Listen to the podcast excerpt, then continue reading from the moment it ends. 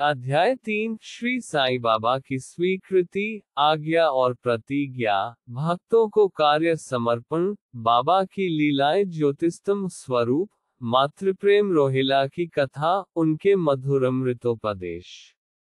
श्री साईं बाबा की स्वीकृति और वचन देना। जैसा कि गत अध्याय में वर्णन किया जा चुका है, बाबा ने सच्चरित्र लिखने की अनुमति देते हुए कहा कि सच्चरित्र लेखन के लिए मेरी पूर्ण अनुमति है। तुम अपना मन स्थिर कर, मेरे वचनों में श्रद्धी रखो और निर्भय होकर कर्तव्य पालन करते रहो। यदि मेरी लीलाएँ लिखी गई तो अविघा का नाश होगा तथा ध्यान व भक्तिपूर्वक श्रवण करने से एक बुद्धि नष्ट होकर भक्ति और प्रेम की तीव्र लहर प्रवाहित होगी और जो इन लीलाओं की अधिक गहराई तक खोज करेगा, उसे ज्ञान रूपी अमूल्य रत्न की प्राप्ति हो जाएगी। इन वचनों को सुनकर हिमारपंत को अति हर्ष हुआ और वे निर्भय हो गए। उन्हें दृढ़ विश्वास हो गया कि अब कार्य अवश्य ही सफल होगा। बाबा ने श्यामा की ओर दृष्टिपात कर कहा, जो प्रेम पूर्वक मेरा नाम स्मरण करेगा, मैं उसकी समस्त इच्छाएँ पूर्ण कर दूँगा। उसकी भक्ति में उत्तरोत्तर वृद्धि होगी। जो मेरे चरित्र और कृत्यों का श्रद्धापूर्वक गायन करेगा, उसकी मैं हर प्रकार से सदैव सहायता करूँगा। जो भक्तगण हृदय और प्राणों से मुझे चाहते हैं, उन्हें मेरी कथाएँ श्रवण कर स्वभावतः प्रसन्नता होगी। विश्वास रखो कि जो कोई मेरी लीलाओं का कीर्तन करेगा, उसे परमानंद और चिरसंतोष की उपलब्ध हो जाएगी। यह मेरा वैशिष्ट्य है कि जो कोई अनन्य भाव से मेरी शरण आता है जो श्रद्धापूर्वक मेरा पूजन, निरंतर स्मरण और मेरा ही ध्यान किया करता है, उसको मैं मुक्ति प्रदान कर देता हूँ। जो नित्य प्रति मेरा नामस्मरण और पूजन कर मेरी कथाओं और लीलाओं का प्रेम पूर्वक मनन करते हैं, ऐसे भक्तों में सांसारिक वासनाएँ और अज्ञान रूपी प्रवृत्तियाँ कैसे ठहर सकती है? मैं उन्हें मृत्यु के मुख से बचा लेता हूँ। मेरी कथाएँ श्रवण करने से मुक्ति हो जाएगी। अतः मेरी कथाओं श्रद्धापूर्वक सुनो, मनन करो। सुख और संतोष प्राप्ति का सरल मार्ग ही यही है। इससे श्रोताओं के चित्त को शांति प्राप्त होगी और जब ध्यान प्रगाढ़ और विश्वास दृढ़ हो जाएगा, तब अखोट चैतन्य घन से अभिन्नता प्राप्त हो जाएगी। केवल साई साई के उच्चारण मात्र से ही उनके समस्त पाप नष्ट हो जाएँगे। भिन्न भिन्न कार्यों की भक्तों को प्रेरणा। भगवान अपने किसी भक्त को मंदिर, मठ, किसी को नदी के तीर पर घाट बनवाने, किसी को तीर्थ पर्यटन करने और किसी को भगवत कीर्तन करने एवं भिन्न भिन्न कार्य करने की प्रेरणा देते हैं। परंतु उन्होंने मुझे साय सच्चरित्र लेखन की प्रेरणा की। किसी भी विघा का पूर्ण ज्ञान न होने के कारण मैं इस कार्य के लिए सर्वथा योग्य था। गतः मुझे इस दुष्कर कार्य का दुस्साहस क्यों करना चाहिए? श्री साई महाराज की यथार्थ जीवनी का वर्णन करने की सामर्थ्य किसे है? उनकी कृपा मात्र से ही कार्य संपूर्ण होना संभव है। इसलिए जब मैंने लेखन प्रारंभ किया तो बाबा ने मेरा अहम नष्ट कर दिया और उन्होंने स्वयं अपना चरित्र रचा। अतः इस चरित्र का श्रेय उन्हीं को है, मुझे नहीं। जन्मतः ब्राह्मण होते हुए भी मैं दिव्य चक्षु विहीन था, अतः साय सच्चरित्र लिखने में सर्वथा अयोग्य था। परंतु श्री हरिकृपा से क्या संभव वही है? मुख भी वाचाल हो जाता है और पंगु भी गिरिवत चढ़ जाता है। अपनी इच्छानुसार कार्य पूर्ण करने की युक्ति वे ही जाने। हारमोनियम और बंसी को यह आभास कहा कि ध्वनि कैसे प्रसारित हो रही है? इसका ज्ञान तो वादक को ही है। चंद्रकांत मणि की उत्पत्ति और ज्वार भाटे का रहम्य मणि अथवा उदधि नहीं, वरन शशिकलाओं के घटने बने में ही निहित है। बाबा का चरित्र ज्योतिस्तम स्वरूप। समुद्र में अनेक स्थानों पर ज्योतिस्तंभ इसलिए बनाए जाते हैं, जिससे नाविक चट्टानों और दुर्घटनाओं से बच जाएँ और जहाज़ का कोई हानि न पहुँचे। इस भवसागर में श्री साई बाबा का चरित्र ठीक उपयुक्त भांति ही उपयोगी है। वह अमृत से भी अति मधुर और सांसारिक पथ को सुगम बनाने वाला है। जब वह कानों के दृढ़ हृदय में प्रवेश करता है, तब दैहिक बुद्धि नष्ट हो जाती है और हृदय में एकत्रित करने से समस्त कुशन का अदृश्य हो जाती है।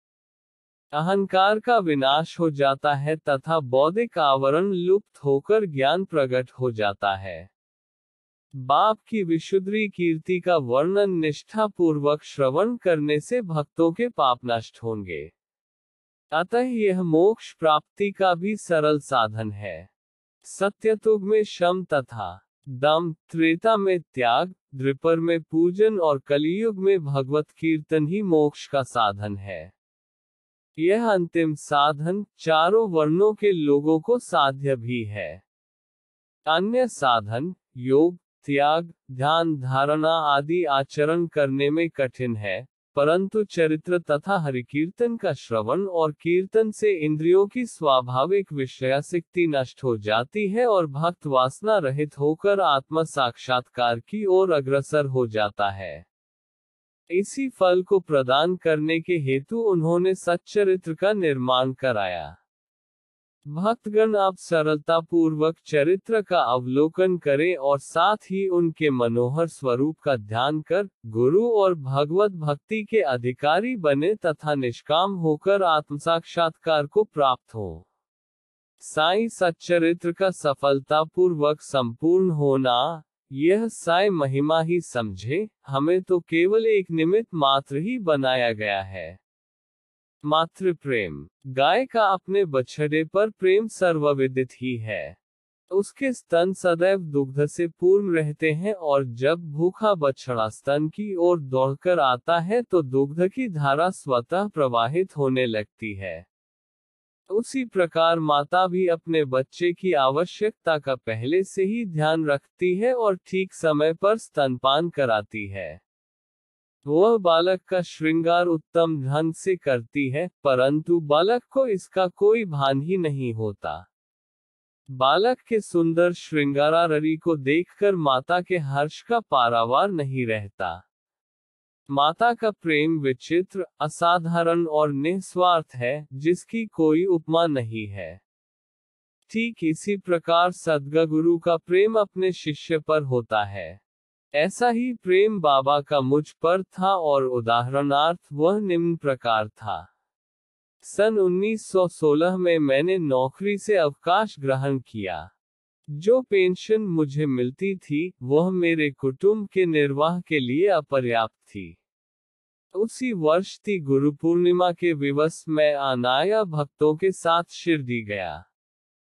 वहाँ आना चिंचनी करने स्वतः ही मेरे लिए बाबा से इस प्रकार प्रार्थना की, इनके ऊपर कृपा करो। जो पेंशन इन्हें मिलती है, वह निर्वाह योग्य नहीं है। कुटुंब में वृद्धि हो रही है।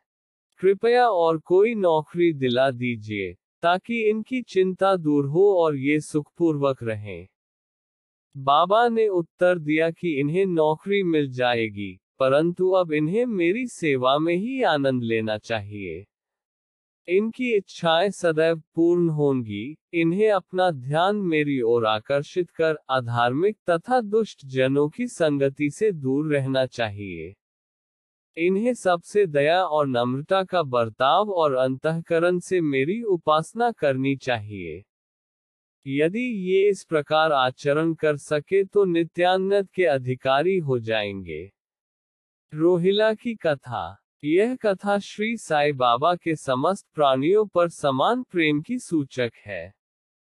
एक समय रोहिला जाति का एक मनुष्य शिरडी आया। वह ऊँचा पूरा, सुदृढ़ एवं सुगठित शरीर का था। बाबा के प्रेम से मुगध होकर वह शिरडी में ही रहने लगा। वह आठों प्रहर अपनी उच्च और कर्कश ध्वनि में कुरान शरीफ के कलमे पढ़ता और अल्लाह अकबर के नारे लगाता था। शिरडी के अधिकांश लोग खेतों में दिन भर काम करने के पश्चात जब रात्रि में घर लौटते तो रोहिला की करकश पुकारे उनका स्वागत करती है। इस कारण उन्हें रात्रि में विश्राम न मिलता था, जिससे वे अधिक कष्ट असहनीय हो गया। तब उन्होंने बाबा के समीप जाकर रोहिला को मनाकर इस उत्पात को रोकने की प्रार्थना की। बाबा ने उन लोगों की इस प्रार्थना पर ध्यान न दिया। इसके विपरीत गाँव वालों को आड़े हाथों लेते हुए बोले कि वे अपने कार्य पर ही ध्यान दें और रोहिला की ओर ध्यान न दें। बाबा ने उनसे कहा कि रोहिला की पत्नी बुरे स्वभाव की है और वह रोहिला को तथा मुझे अधिक कष्ट पहुंचाती है। परंतु वह उसके कलमों के समक्ष उपस्थित होने का साहस करने में असमर्थ है और इसी कारण वह शांति और सुख में है। यथार्थ में रोहिला की कोई पत्नी न थी। बाबा के संकेत केवल कुविचारों की ओर था। अन्य विषयों की अपेक्षा बाबा प्रार्थना और ईश आराधना को महत्व देते थे।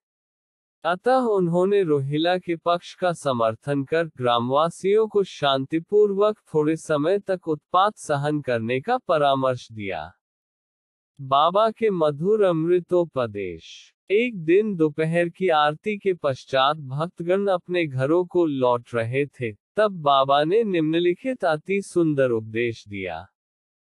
तुम चाहे कहीं भी रहो, जो इच्छा हो, सो करो परंतु यह सदैव स्मरण रखो कि जो कुछ तुम करते हो, वह सब मुझे ज्ञात है। मैं ही समस्त प्राणियों का प्रभु और घट घट में व्याप्त हूँ। मेरे ही उदर में समस्त जड़ व चेतन प्राणी समाये हुए हैं। मैं ही समस्त ब्राह्मण का नियंत्रण करता व संचालक हूँ। मैं ही उत्पत्ति व संहार करता हूँ। मेरी भक्ति करने वालों को कोई हानि नहीं पहुँचा सकता। मेरे ध्यान की उपेक्षा करने वाला माया के पाश में फंस जाता है। समस्त जंतु, चीटियाँ तथा दृश्यमान, परिवर्तनमान और स्थायी विश्व मेरे ही स्वरूप है। इस सुंदर तथा अमूल्य उपदेश को श्रवण कर मैंने तुरंत यह दृढ़ निश्चय कर लिया कि अब भविष्य में अपने गुरु के अतिरिक्त अन्य किसी मानव की सेवा न करूँगा। तुझे नौकरी मिल जाएगी। बाबा के इन वचनों का विचार मेरे मस्तिष्क में बारंबार चक्कर काटने लगा। मुझे विचार आने लगा, क्या सचमुच ऐसा घटित होगा? भविष्य की घटनाओं से स्पष्ट है कि बाबा के वचन सत्य निकले और मुझे अल्पकाल के लिए नौकरी मिल गई। इसके पश्चात मैं स्वतंत्र होकर एक चित से जीवन पर्यंत बाबा की ही सेवा करता रहा।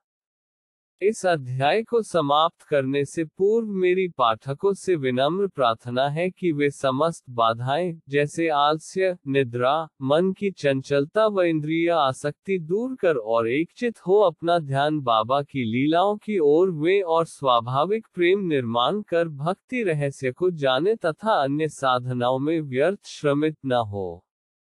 उन्हें केवल एक ही सुगम उपाय का पालन करना चाहिए और वह है श्री साई लीलाओं का श्रवण। इससे उनका अज्ञान नष्ट होकर मोक्ष का द्वार खुल जाएगा।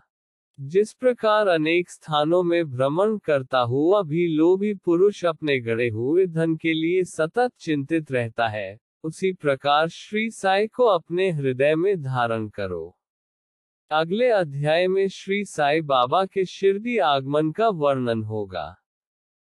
श्री सद्र गुरु साइनाथार्पण मस्तु। शुभ भवतु।